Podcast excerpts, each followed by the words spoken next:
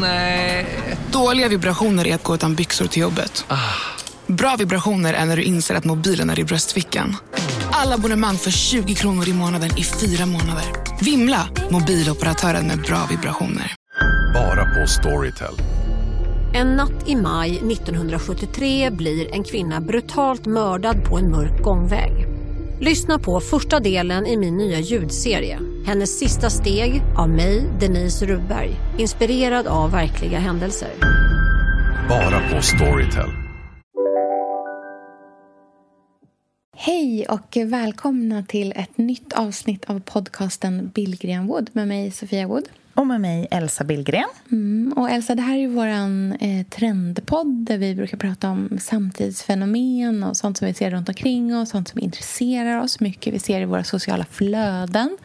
Eh, och sen så pratar vi också om lite mer eh, personliga ämnen och livsspaningar och sånt som vi liksom funderar över också. Mm. Och dagens avsnitt är ju dels en trendspaning mm. men sen så är det ju faktiskt också mycket personligt och hur man förhåller sig ja, till just det här ämnet. Mm. Och det är någonting som vi har pratat om att vi ska ha ett avsnitt om jättemånga gånger. Vi har pratat om det... Ja, vi har försökt hitta rätt infallsvinkel men eh, famlat i mörkret. Ja, verkligen. Vi har ju pratat om det här eh, över lite för många glas vin.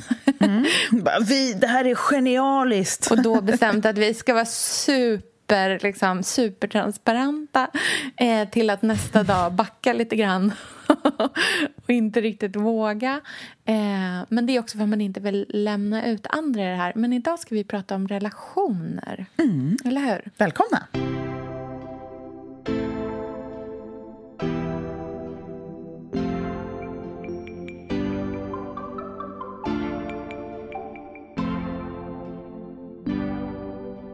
För vi dör ju aldrig. Vi blir ju bara så jäkla gamla nu för tiden. Liksom. Mm. Man måste ju stå ut med varandra i all oändlighet. Tanken på att nej, man behöver inte vara ensam. Nej. Man är inte en så galen hysterika för att man ifrågasätter hur man mår eller funderar över sina känslor. Känner hur du rycker i skilsmässonerven när du pratar om det. Nej, men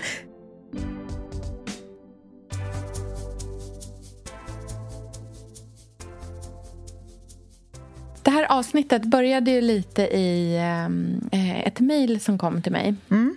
från en tjej som lyssnar på oss eh, som skrev ett jättefint mejl och berättade om ja, men sitt liv lite grann. Eh, hon hade precis eh, gått igenom en skilsmässa eh, och eh, liksom led av PTSD efter liksom, det avslutade äktenskapet. Mm.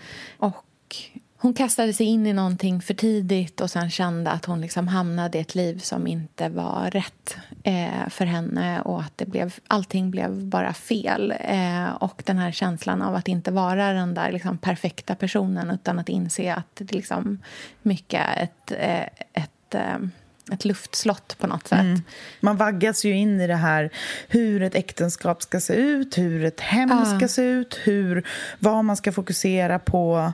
Eh, och så börjar man bygga det och kanske inte ja. riktigt känner är relationen rätt? Det är nog många som hamnar där, tror jag. Precis, exakt. Och hon liksom undrade så här, hur skulle, skulle man liksom kunna prata om det här med att så här, utan att vi ska outa våra egna relationer på något sätt, men att liksom ut, ja, men om vi kunde hitta ett utrymme för att prata om relationer som inte går så bra och liksom allting som kan skava. Och hur klarar man av att inreda sitt hem från början när man hade allt det där perfekta och sen inte har det längre alls längre? Och liksom hur förhåller man sig till raserade drömmar? Och, ja, men när det inte är så som man har tänkt att det ska bli. helt enkelt. Så, mm. Vart hittar man tryggheten?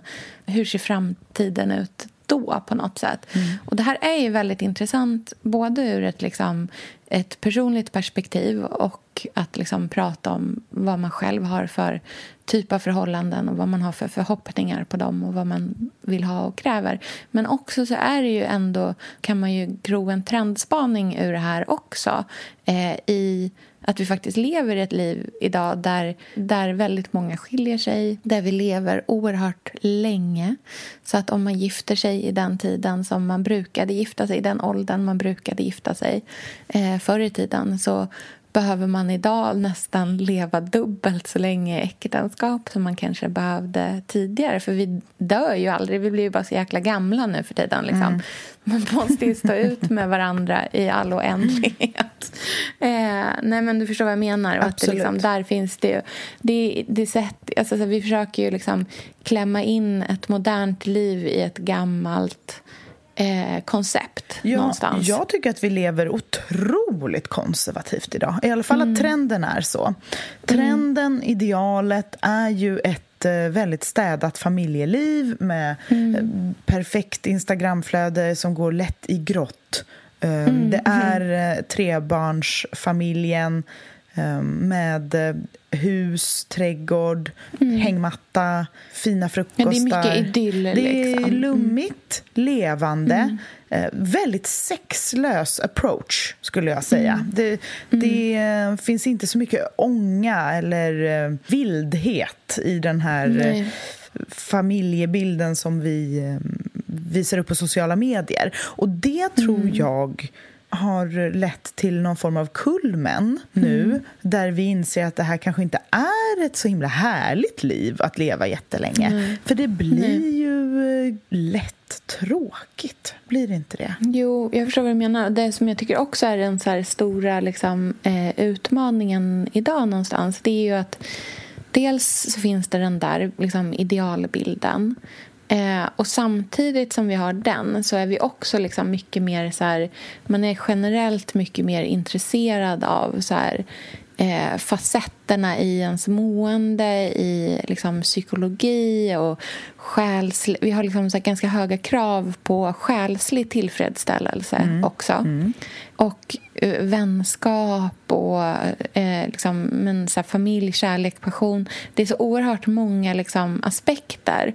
Och eftersom att vi fortfarande lever i de här väldigt liksom, konservativa, klassiska konstellationerna, de, de vill vi inte rucka på.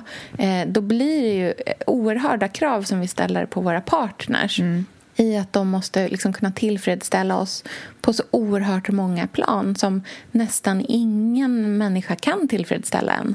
Vi, vi söker efter saker som man måste ha fler personer till för att kunna liksom hitta i ens liv. För att chansen att du råkar gifta dig med en partner som är eh, din stora eh, passion i livet som är den mest intressanta människan du någonsin har träffat som du kan skratta med, som är vänskapen som, är, eh, som utvecklar dig, som utmanar dig som har samma typ av eh, smak och stil och tycker om konst eller men vad mm. det än kan vara. Alltså, så här, det är så oerhört mycket krav på en person. Mm. Att den ska kunna vara allt det här. Och sen så ska man leva lyckliga i alla sina dagar. För att vi ja, man ska också utvecklas parallellt ja, åt samma håll hela tiden I under synk. väldigt lång tid. I synk i 40 år. Ska... Alltså, det är så här, hur, det, man hör ju det själv att så här, nej, det här går ju inte. Och samtidigt så har vi också en väldigt liksom, så här, låg tröskel för att vi är olyckliga. Alltså vi mm. kämpar ju kanske inte på i det tysta och det är ju bra men vi kämpar inte på i det tysta liksom, för att en annan del av vilka vi är idag är att vi är väldigt liksom, reflekterande människor som funderar över så här, hur känns det här, hur mår jag för att vi, som vi pratade om i förra avsnittet tillåts vara känslomänniskor idag. Man är inte en så galen hysterika för att man ifrågasätter hur man mår eller funderar över sina känslor.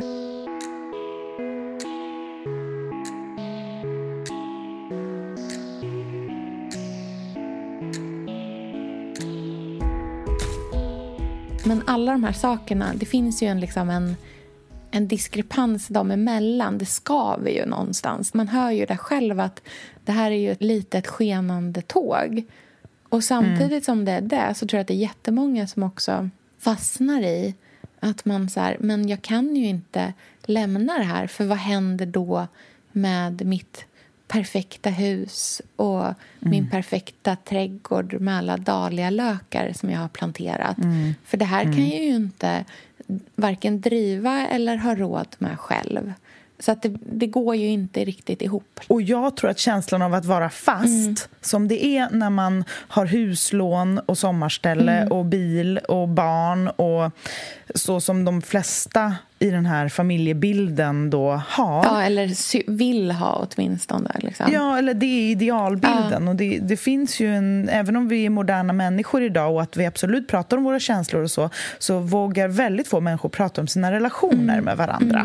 Mm. Jag skulle säga att eh, det är det vi är sämst på, att lufta ja. hur det känns. Ja. Och just för att man kanske inte, jag vet inte, man kanske gärna outar sina föräldrar, syskon och barn, men just partner mm. är vi inte jättebra på mm. att eh, eh, prata hur... För det är verkligen ett defeat att inte, inte vara kär och lycklig längre eller känna att det är ojämställt eller att eh, man, alltså att det finns, att man har tröttnat eller att det är tråkigt eller så. Precis. Det, det är en stor tabu. Ja.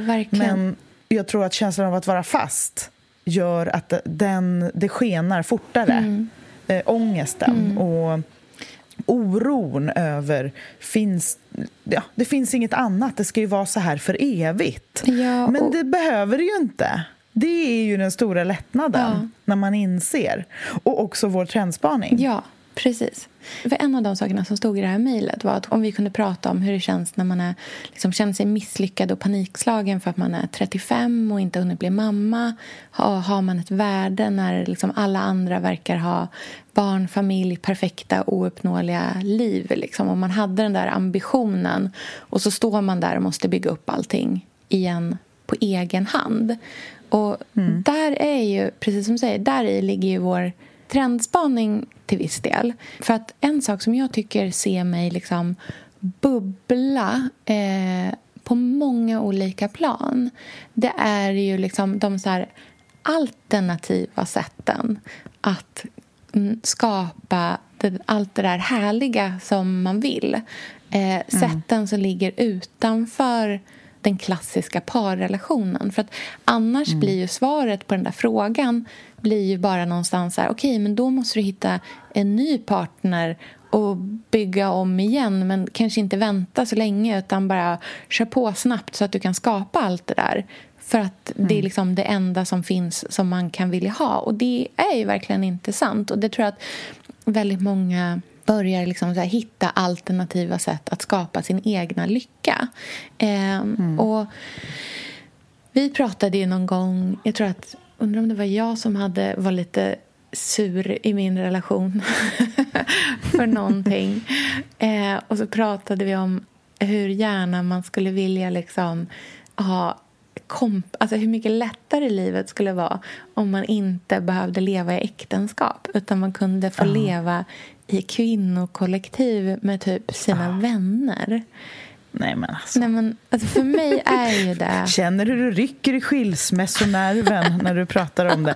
Nej men jag tror verkligen att det är det mm. som kan rädda många i ångest. Mm. Tanken på att nej, man behöver inte vara ensam. Nej. Man kan leva tillsammans mm. med andra kvinnor. Mm. Och det tror jag att man kommer göra mer och mer mm. framöver.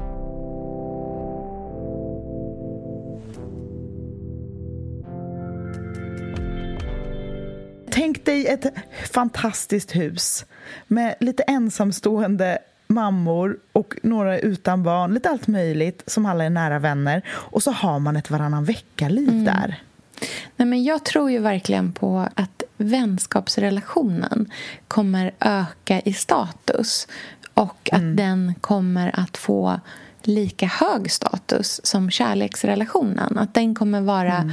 Liksom, jag tror att vi kommer må bra av eh, att liksom upphöja vänskapsrelationen till någonting som kan få vara de primära relationerna. Inte att man måste leva i en, så här, en, två, en klassisk tvåsamhet utan att, Att det, det, liksom, det utrymmet kan fyllas av annan typ av kärlek också. Eh, jag är ju mm. uppvuxen lite så. Min mamma var ju ensamstående. Men mm. hon och tre av hennes bästa väninnor, så de var fyra stycken totalt. Ehm, alla, de träffades på universitetet, för de pluggade tillsammans. Eh, samma eh, kurser och blev liksom oerhört goda vänner väldigt, väldigt snabbt. Och alla var ensamstående mammor till liksom ett eller två barn. Och eh, de bestämde sig för att dels skulle vi flytta till samma eh, gård inne i stan i, i Norrköping. Eh, så det är en sån gammal liksom, sekelskiftesgård, du vet, så klassiskt när husen är som, ett, eh, som en fyrkant och så är det en stor liksom, mm. eh, trädgård i mitten. Eh, mm. Så alla flyttade dit, så att man bodde liksom portarna bredvid varandra. Och så läste de tillsammans på universitetet. Samtliga barn fick gå i Waldorfskolan, samma Waldorfskola, så att vi skulle alla till samma ställe. Och så skaffade de ett lantställe ute... Elsa, vi är ju sponsrade av Bosch. Älskar. Älskar att vi båda nu har varsin serie 6 köksmaskin. Det har varit hembakt morgonbröd hela veckan. Det är det lyxigaste jag kan tänka mig. Är inte det en god barndom, så säg. Ja, alltså, om det här inte är idyllen. Mm. Men grejen är så här. Jag vill ju ha alla de här sakerna. Jag mm. vill mm. ha nybakt, hembakt bröd på morgonen. Ja. Men just nu i mitt liv så är det mycket som får stryka på foten. För att jag har inte tid. Men med den här otroliga maskinen så hinner jag baka bröd. Den sköter liksom allting själv. Jag behöver inte ens knåda. Jag sätter på den och den gör knådrörelserna åt mig. Alltså Serie 6 har ju sju stycken sensordrivna automatiska program. Ja, När jag hör den meningen, ja, då känner jag så här, jag kan inte misslyckas. Nej! Det, alltså, degen blir perfekt. Mm. Det är som att jag har lagt ner jättemycket tid och energi på det här brödet, när det jag har gjort är att hälla saker i en skål och trycka på en knapp. Underbart. Mm. Nej, men man bakar ju som ett proffs och jag tycker om att baka enkla grejer och de ja. blir ännu enklare med Bosch serie 6. Alltså jag har ju haft Bosch i mitt liv ganska länge, mm. och speciellt på landet. Så för mig är det förknippat med att det blir gott, det är mysigt mm. och det är tryggt, för det blir riktigt bra varje gång. Man väger ju också sakerna direkt i skålen, så det blir mm. inte tusen olika saker som måste diskas och som är krångliga. Det är verkligen sänka ribban. Men Bosch har ju tänkt ut vad vi skulle kunna misslyckas ja. med och eliminerat de faktorerna så att det blir bra varje gång. Och Man kan ju också prova hemma i hundra dagar mm. med fri returrätt. Och, ja. Så att Bosch vill ju verkligen att vi ska vara nöjda med produkten. Det är väldigt bra att man kan få testa på hemma. Ja. Så man kan vara Verkligen. extra säker på att det funkar. Mm. In och läs mer om Bosch köksmaskin serie 6 och köp den hos Power. Mm, tack Bosch. Tack.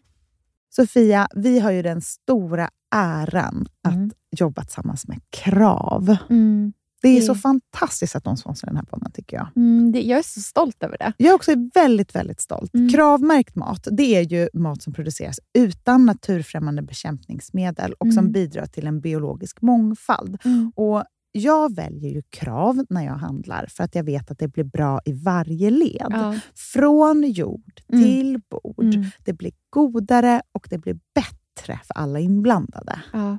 Nu är det ju tiden för vårprimörerna. Mm. Nu börjar de allra första komma. Mm. Och när man köper kravmärkta vårprimörer, mm. då är det som att man får smaka på våren så som den ska smaka på riktigt. Oh. Den första kravmärkta svenska sparrisen, oh.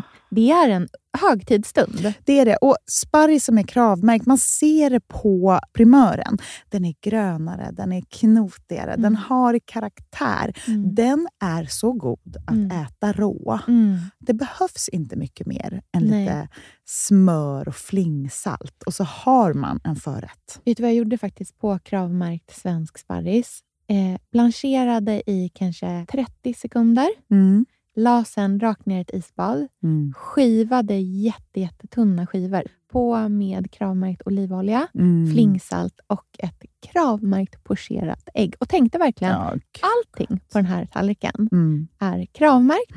Allting smakar otroligt Så himla gott. Verkligen. Mm. Det finns så himla mycket gott som jag är sugen på. Och jag tänker verkligen att vi alla ska ställa krav i korgen ja, när vi handlar. Det var en bra mm. eh, sägning, för det är precis så som man ska tänka. Ställ krav i korgen. Tack snälla krav. Tack krav. Sofia, den här veckan har vi ett jättefint och viktigt samarbete med Plan International, mm. en av världens största och äldsta barnrättsorganisationer med verksamheter i över 80 länder. Mm. Och nu tänkte jag att jag ska berätta för alla, för dig och för alla som lyssnar här om eh, Asiato, som är 15 år gammal och kommer från Sierra Leone. Den här berättelsen visar också hur vi kan göra skillnad för flickor faktiskt. För trots mm. sin unga ålder så har Asiato redan upplevt väldigt mycket smärta. Hon har blivit utsatt för våldtäkter under hela sin barndom. Och eh, hon berättar att hon inte vågade säga någonting om de här övergreppen till någon. Och att hon därför inte hade någon runt sig som märkte något förrän hon blev gravid. 13 år gammal. Man är så liten mm. när man är 13. Mm. Kan du tänka... Alltså jag, nej, jag, det är svårt att tänka mm. sig att ett barn ska bli barn, mamma vid, i den mm. åldern. Men tack vare Plan International så har hon fått stöd och bearbeta allt det här fruktansvärda som hon har varit med om under så många år av hela sin barndom. Och nu mm. så är hon mer hoppfull inför framtiden igen.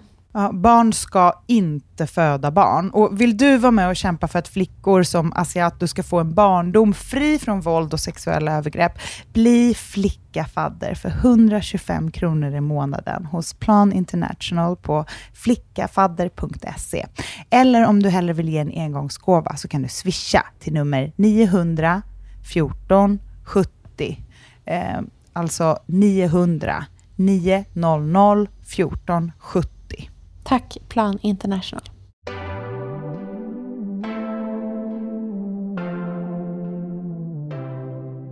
Eh, I, liksom, ja, ut mot eh, Norsborg i, i Norrköping. Ja, men de ordnade livet som så att man kunde lämna av alla barnen hemma hos någon för att äta frukost och sen så tog man alla till skolan tillsammans.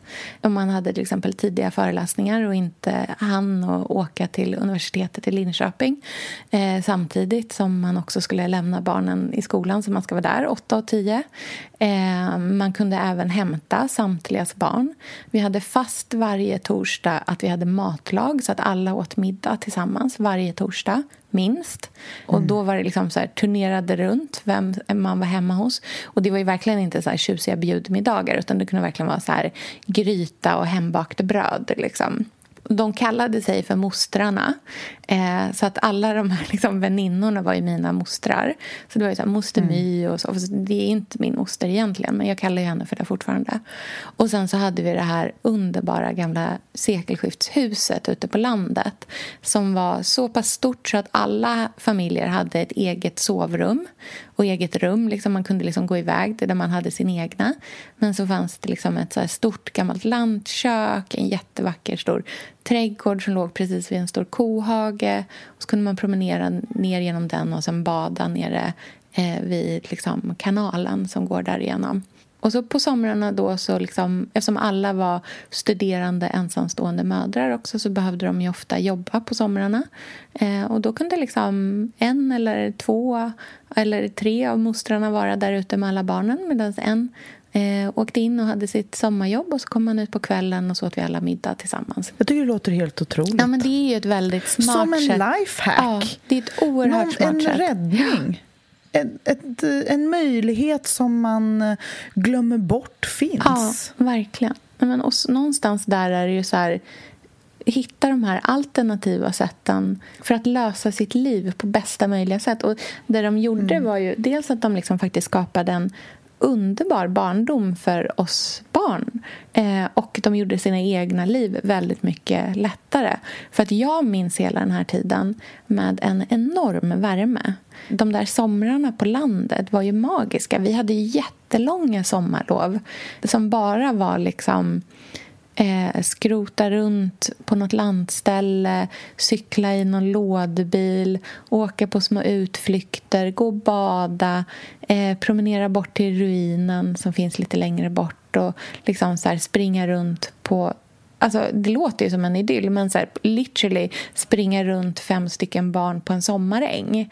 Och det var ju mm. fantastiskt. Liksom. Så det var ju allting som vi behövde fanns ju där.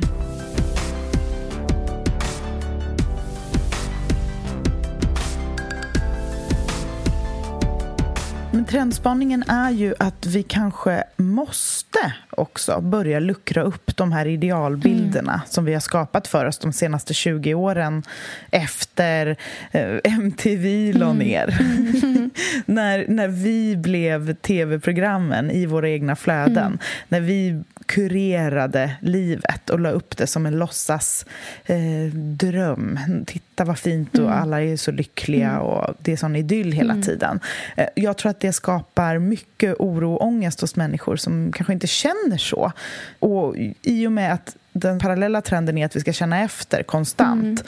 så kanske vi inser att eh, eh vi är fast. Mm. Och det är ingen bra känsla att ha. För ingen, man, vi är inte fast. Det finns jättemycket alternativa sätt att leva mm. på om man öppnar upp och sträcker ut händer mm. och pratar ihop mm. sig. Och speciellt kvinnor emellan, mm. tycker jag. Verkligen. Och det är jag helt säker på kommer behöva visa sig framöver. Just för att vi de senaste 20 åren har byggt den här låtsas-idyllen i våra flöden. Ja som eh, sätter så höga krav på hur livet ska se ut. Ja, och en sak som jag tror är jätteviktig eh, i allt det här är att, som liksom går stick i stäv med vad som har varit liksom idealet. För att allt det här som är idealet kräver också väldigt mycket liksom, ekonomisk makt hela tiden. Och En mm. sak jag tror att man, kan, som man som faktiskt kan göra i sitt egna liv för att försöka liksom, skapa sig själv mer frihet det är att istället för att försöka liksom bara hetsa efter att tjäna mer pengar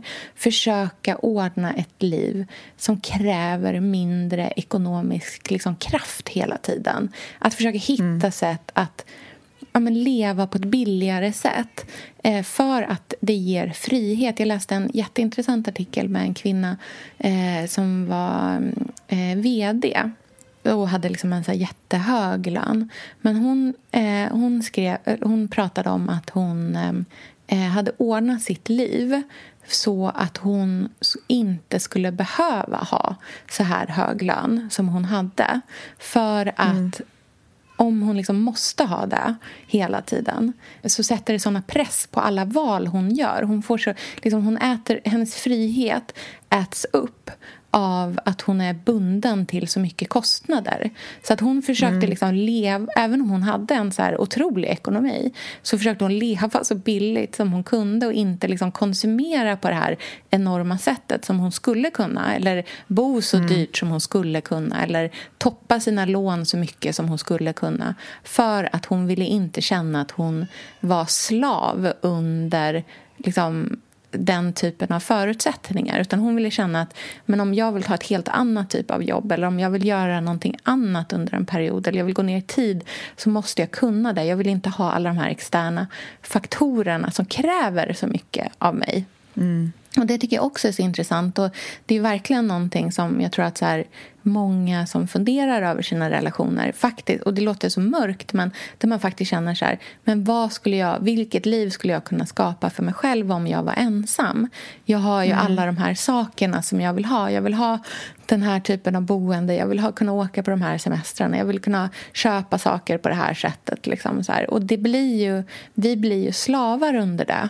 Eh, så att så här, försöka hitta sätt att liksom leva friare i att inte vara uppbunden. På det. Och jag förstår att det är väldigt liksom privilegierat att man ens kan tänka att man skulle kunna skära ner på sina kostnader. Det är många som inte kan det. Man redan lever liksom verkligen på, eh, på gränsen av att man har skurit ner så mycket som man bara kan och det går ändå knappt ihop.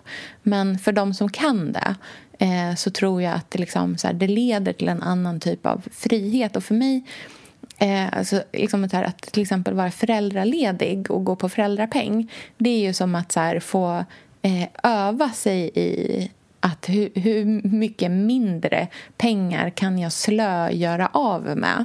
Eh, och det är mm. väldigt, väldigt eh, hälsosamt att göra det. Mm.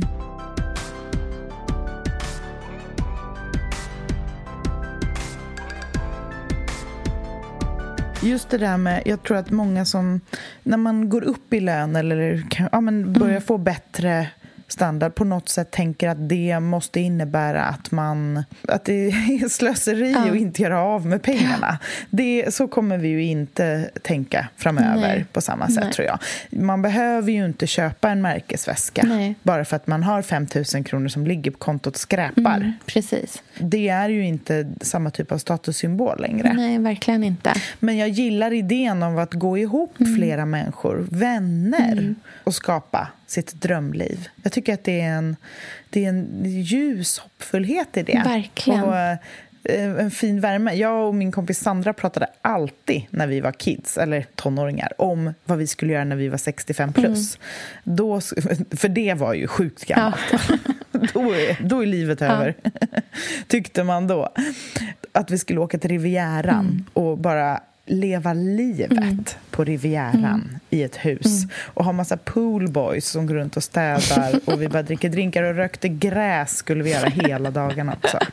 Oh, Gud, det, är så, det är så svenskt verkligen att vara så här, när jag blir gammal då ska jag... Då ska jag gå wild och röka lite gräs. Okay. Nej, men det, jag tycker att det säger så mycket om den här eh, fyrkantiga tiden mm. som vi lever i. Att den håller på att luckras upp i kanterna. Mm. Och kanske, det är också det sista vi har kvar innan vi är 100 procent 70-talet. 70 ja, vi har ju gått in i den gröna ja. vågen 2.0 ja. och eh, nyfeminismen. Och det är så mycket mm. som hände då som vi inspireras av. Och nu är ju till och med modet 70-tal igen.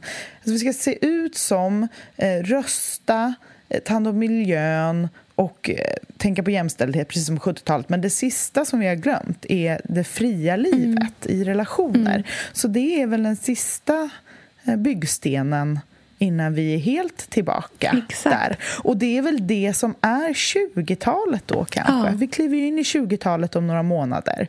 Och 20-talet ska ju vara fritt och levande och konstnärligt mm. och peppigt. Men verkligen. Vi får väl se om det blir det. Mm. Jag hoppas det. Mm. Just för alla, alla oroliga själar som sitter hemma i, i ett, en liksom ett äktenskap som de har byggt upp för sig själva för att det ser snyggt ut utifrån mm. men kanske inte känner sig um, trygga och sen inte vet hur man någonsin skulle kunna få känna någonting annat. Att det finns så många sätt att leva. Ja, men om man redan lever i liksom tvåsamhet och är liksom lycklig och nöjd i det då kan man ändå premiera sina vänskapsrelationer mer.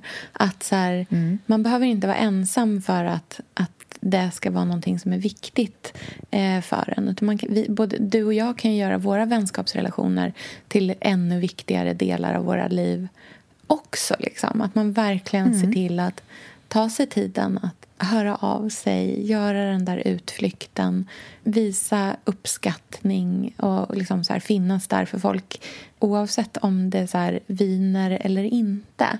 Ja, men att, att premiera vänskapen. Ja. Och jag tror att det om nåt kan rädda relationer. Verkligen. Jag, man pratar ju ofta om det där med att så här, ge relationen ja. tid. Vi måste ha date night, vi måste vara själva. Mm. Jag tror typ tvärtom. nu mitt i semestern ja, jag. Nu, jag vill ha, så trött. nu vill jag ha semester från familjen. Nej, men att en vänskapsresa, mm. till exempel, ja. eller någon dag, eller en dejt med en vän, mm. att sånt mm. gör att man verkligen kan se med klar blick på det man har ja, i familjen. Och vänner kan ju också ofta liksom så här checka en på ett annat sätt kan jag känna. Att mm. så här, i, I tiden av då så här, idyllen av familjebilden idyllen av self-care-eran där man är så oerhört liksom inåtblickande mot sig själv. Det finns ju ingen som kan säga till en att så här, man bara måste liksom snap out of it lite grann eh, som en vän.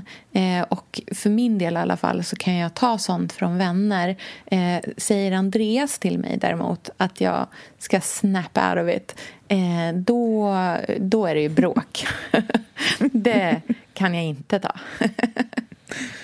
Nej, men vänner är ju också... Det är ju till vänner man vågar säga de ärliga mm. sakerna man tänker i sin relation mycket mm, mer också. Verkligen. Och det är så skönt att höra från vänner att de har liknande mm, tankar. Verkligen. Verkligen. Det, är ju, det connectar ju oss med varandra liksom, på någonstans. Man känner en så här, någon typ av... Man förstår att man är en del av någonting större och det är väldigt trösterikt att göra det i så här, tiden av...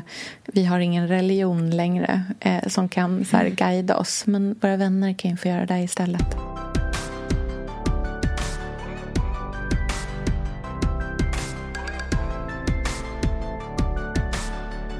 Jag skulle bli så inspirerad om jag såg eller hörde om eh, kvinnor idag i vår ålder som levde som din mamma mm. och hennes vänner. Mm. Jag, jag, känner att det, jag behöver det mm. i mitt flöde, mm. i mitt liv.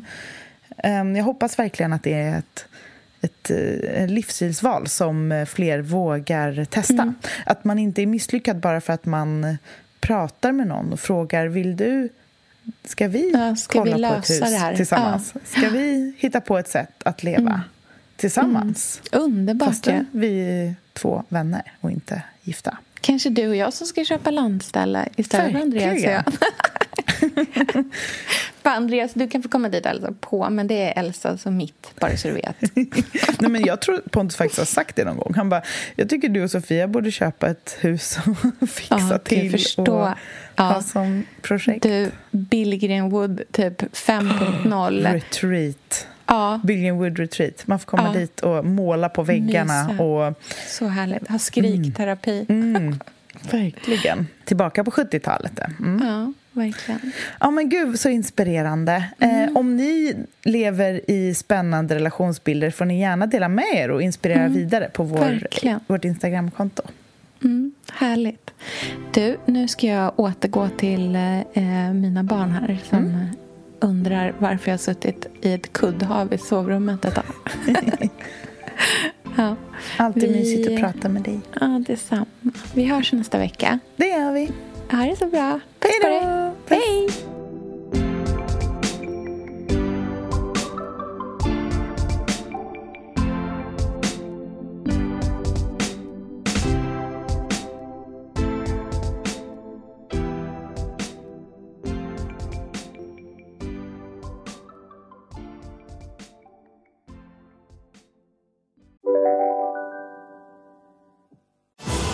Välkomna tillbaka till Sibylla där sportbörjaren nu laddar för mål. Otroligt taggad och toppat formen med stekt lök och dubbel cheddarost. Det här blir en riktigt god match! Sportbörjare, ett original i godaste laget. Från Sibylla. Välkommen till Telenor röstbrevlåda. Hej min fina fina mamma. Kan inte du snälla swisha mig för fika? Älskar dig, puss puss. För att repetera detta. Hej min fina fina mamma. Spara samtalet när du förlorat den som ringde på telenor.se calls. Demideck presenterar Fasadcharader. Dörrklockan. Du ska gå in där. Polis? Effektar? Nej, tennis tror jag. Pingvin. Alltså jag fattar inte att ni inte ser. Nymålat. Men det var många år sedan vi målade. Demideckare målar gärna, men inte så ofta.